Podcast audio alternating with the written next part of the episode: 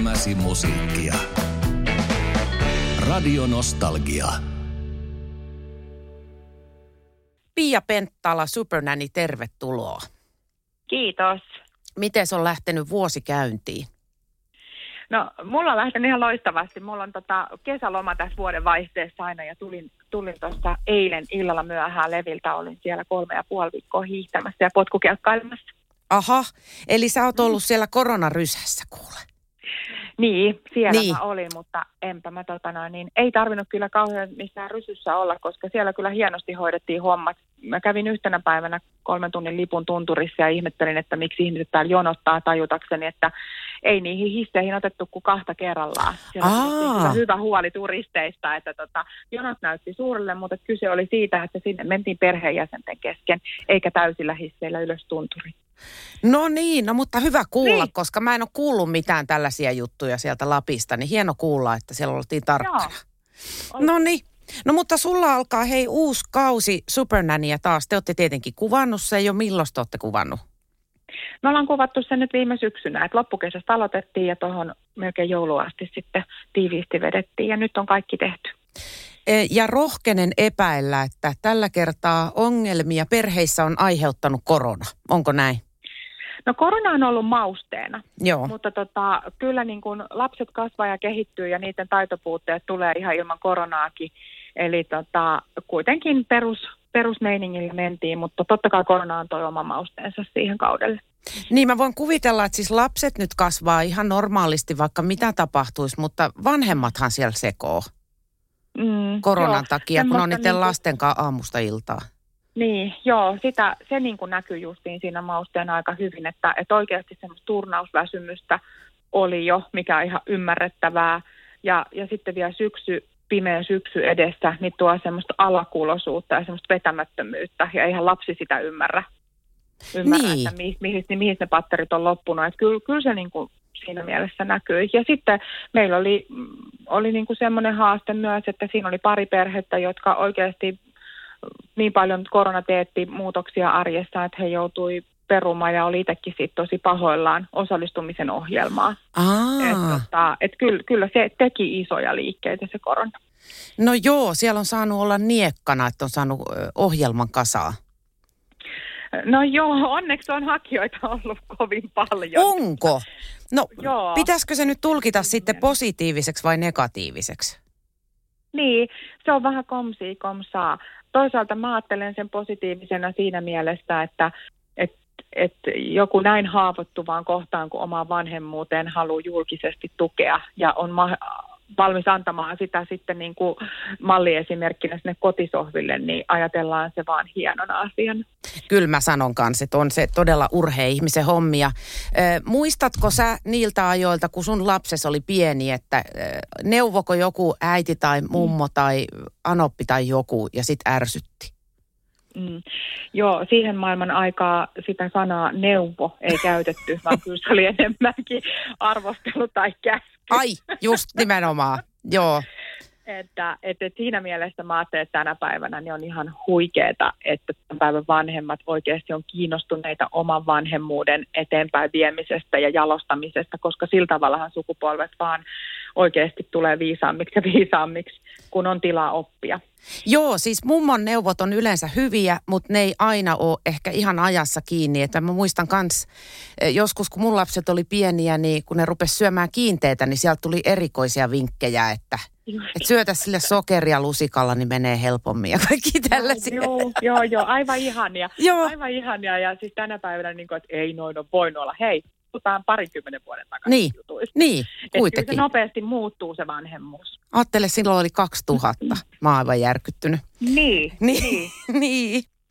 Ö, sulla on nyt tulossa ö, ensi kuussa uusi Supernanny-kausi. Ö, mitä sä opit edelliseltä kaudelta? Oh, nyt tulikin tämmöinen ma- maailmallinen kysymys. No tota, äm, se mitä mä opin siitä edelliseltä kaudelta oli se varmaan, että, että kyllä suomalaiset vanhemmat on oikeasti tosi halukkaita vahvistamaan omaa vanhemmuutta. Niin. Ja ottavat vastaan ö, tietoa viisaammalta.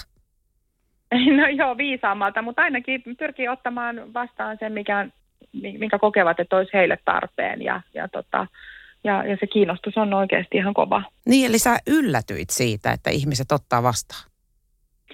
Kyllä mä yllätyinkin siitä. Joo, ihan ehdottomasti, että se motivaatio siihen muutokseen on oikea. Ja se on, se on, niin kuin, se on yllättävää, mutta se on tietysti myös ihan valtava ilahduttavaa. On ehdottomasti.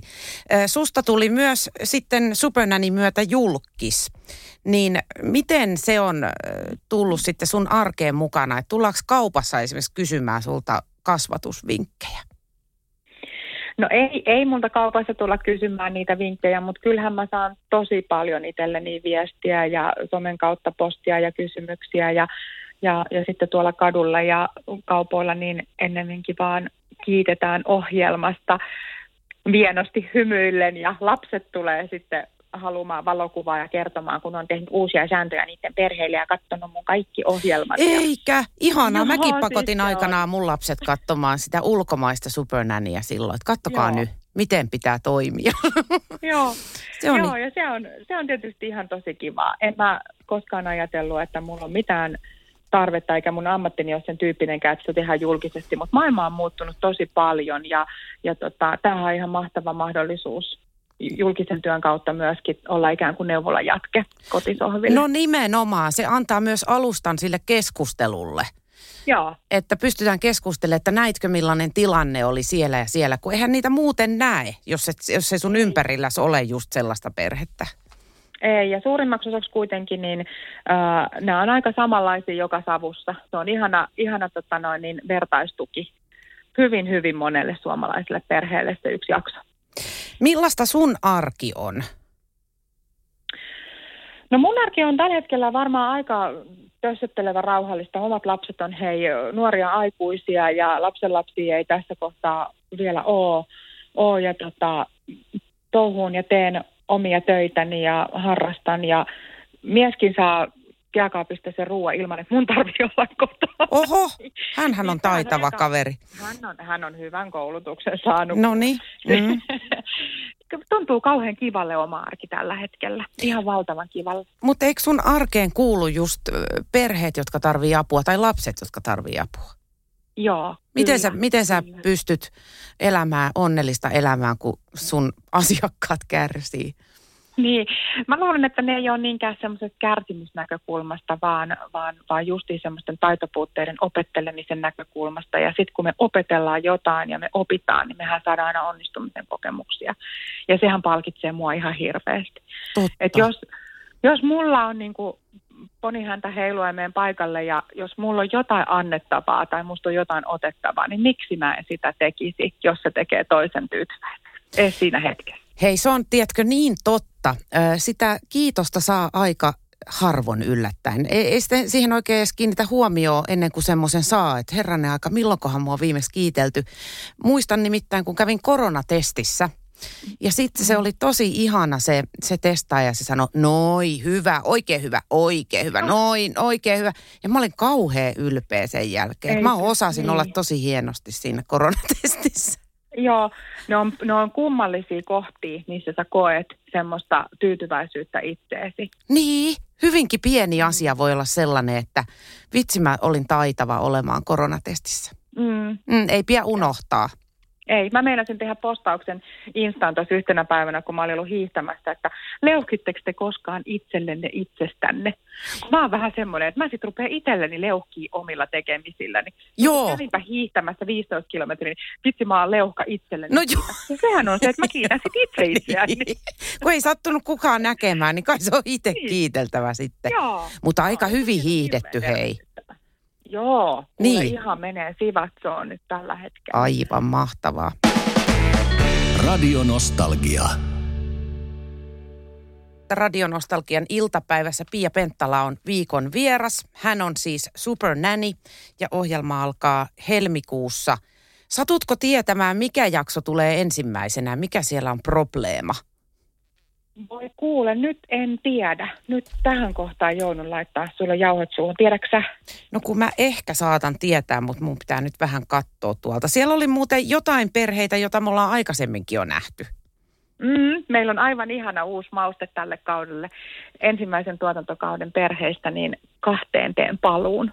Siis sehän on mahtavaa, että on jatko-osa, koska aina kiinnostaa ihan hullun lailla, että miten ne on onnistunut. Kaikissa siis, myöskin näissä painonpudotusohjelmissa kiinnostaisi tietää, että miten sitten, että Miten saiko, sit jatkuu, niin, mitä- nimenomaan niin. justiinsa, niin sehän on aivan parasta. On, on. Se on aivan ihana, ihana ja tässä on se kiva, että tätä on pyydetty niin kuin katsojapuolelta multakin tosi paljon ja tiedätkö niistä perheistä ja miten niillä menee ja niin nyt on tosi kiva, kun päästiin tekemään kaksi tämmöistä jaksoa, koska tota, kyllähän siellä perheissä tapahtuu. Eihän sitä tarkoita, että siellä kaikki muuttuu auoseksi, koska lapset harjoittelee ja kehittyy ja kasvaa koko lapsuutensa, niin tuleehan siellä niitä uusia haasteen kohtia ja nyt sitten käydään vähän peilailemassa tämän hetken tilannetta. Et se oli kiva. Hei kuule, poikolaiset Espoosta, elämää eron jälkeen on ensimmäinen jakso. Okei, Muistatko? sä sait sen selville. Juu, Äh, mu- juu, kolmen tytön kanssa yksin jäänyt äiti koittaa ohjata ammattilaisen ohjeen herkkää eskarilaista, väsymättä sähläävää keskimmäistä ja öisin valvottavaa kuopusta. Apua, mikä avuksi? Tässä, tässä nyt varmaan oli juuri sitten semmoinen ö, yksinhuoltaja äiti, joka tota, selviytyi arjen toiminnoista äärimmäisen hyvin, mutta just se, että mistä kuulisi sen, että onhan mä riittävän hyvä. Just.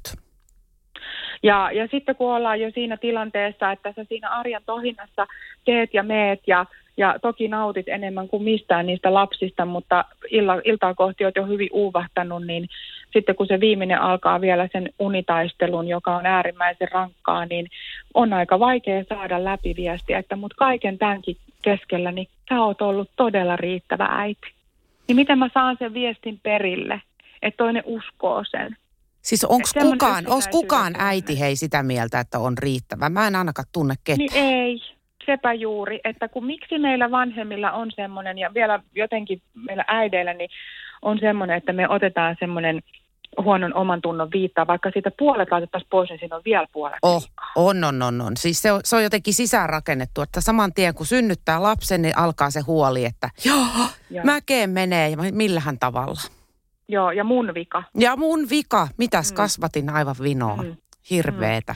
Et ihan sama, että koska toin sen maitopurkin ja se laitoin sen väärälle hyllylle, niin siitä johtuu tämä mun vika. Me keksitään niitä syitä niin kummallisista asioista. Ja sitten me ruvetaan vähän niihin itse uskomaan ja tulee niitä pelon tunteita siitä, että onko mun vanhemmuus riittävää. Mutta onhan se toisaalta ihan kiva kuulla, että eh, vanhemmuus on riittävää, koska sit näkee kuitenkin semmosiakin tapauksia, varsinkin mediassa, että se ei todellakaan ole riittävää. Niin kannattaa sitten ehkä verrata itteensä riittävän huonoon, niin ei olisi niin huono mieli. Niin, se on ehkä ollut yksi semmoinen tämän ohjelman niin kuin mahdollisuuskin, että ihmiset näkee sitten kotisohvilta, kun välillä joku tulee sanomaan, että no kyllä me sitten vähän ajateltiin, että no ei meillä nyt ihan noin kauheata. Niin. Saa niinkin ajatella. Niin. Et sehän on niin kuin teille voimavara silloin ollut se, se hetki. Joo, plus että tota, eri perheillä on eri kohdissa ne kriisit. Et joillain on Kyllä. silloin, kun ne on pieniä ja jollain on sitten, kun on teinejä, eroja ja mitä kaikkea, niin se, se voi kyllä iskeä se hämminkin ihan missä vaiheessa elämää hyvänsä.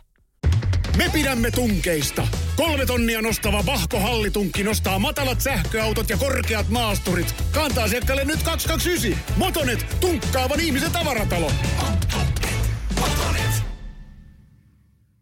Niin on. Radio Nostalgia.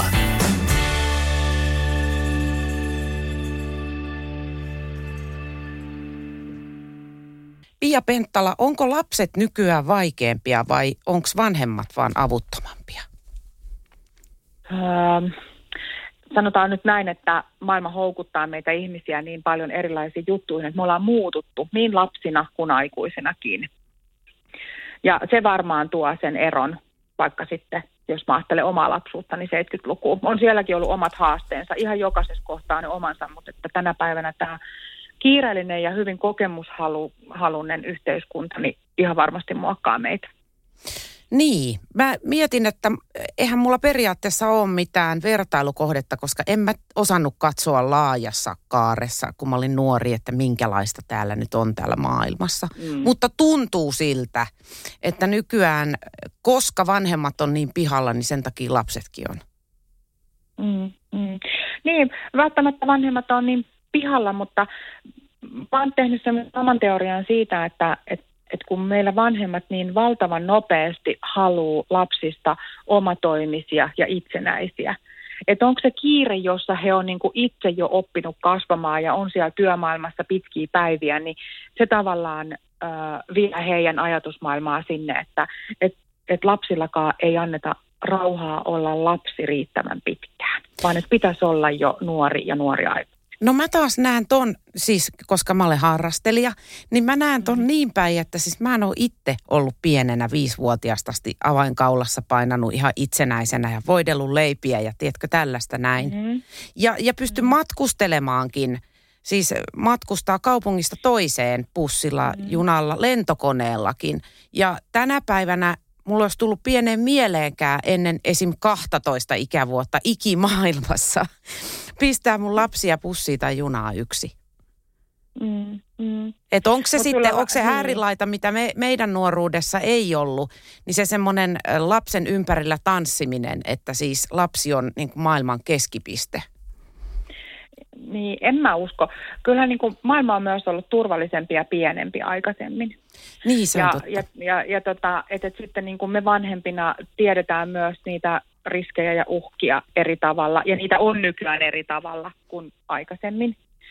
Mutta mä ajattelen sillä kiireellisyydellä just sitä, että et, et, et niille lapsille halutaan rupea tuottamaan niin varhain semmoisia kokemuksia, kun heillä ei ole vielä perusasiatkaan kunnossa. Niin, niin. Et silloin kun se sun maailma on ollut tosi pieni, niin sulla on ollut perusasiat siellä jo tosi hallinnassa siitä näkkileivän le, niin kuin le, voin levittämisestä asti. Mutta tänä päivänä, mä puhun siitä, että meillä on paljon sellaisia lapsia, jotka kengittäisi vaikka hevosen, kun sen pihaan tois, mutta ne ei osaa mitään ikätasosta. Niin. Tätä mä tarkoitan. Joo. Mikä ei ole välttämättä huono. huono no ei, ei tälle hevosihmiselle. joo, joo, joo. Semmoiset lapset on ihan tervetulleita meidän tallille ainakin. Joo, mutta et se, että et me halutaan, että niillä, niin kuin työnantaja haluaa kaksikymppiseltä, että se on tehnyt jo lapset ja sillä on 30 vuotta työkokemusta ja sitten sillä on korkeakoulututkinto. Just. Ni, niin vähän tätä, niin kuin, että, että onko se perheestä samaa kiirettä.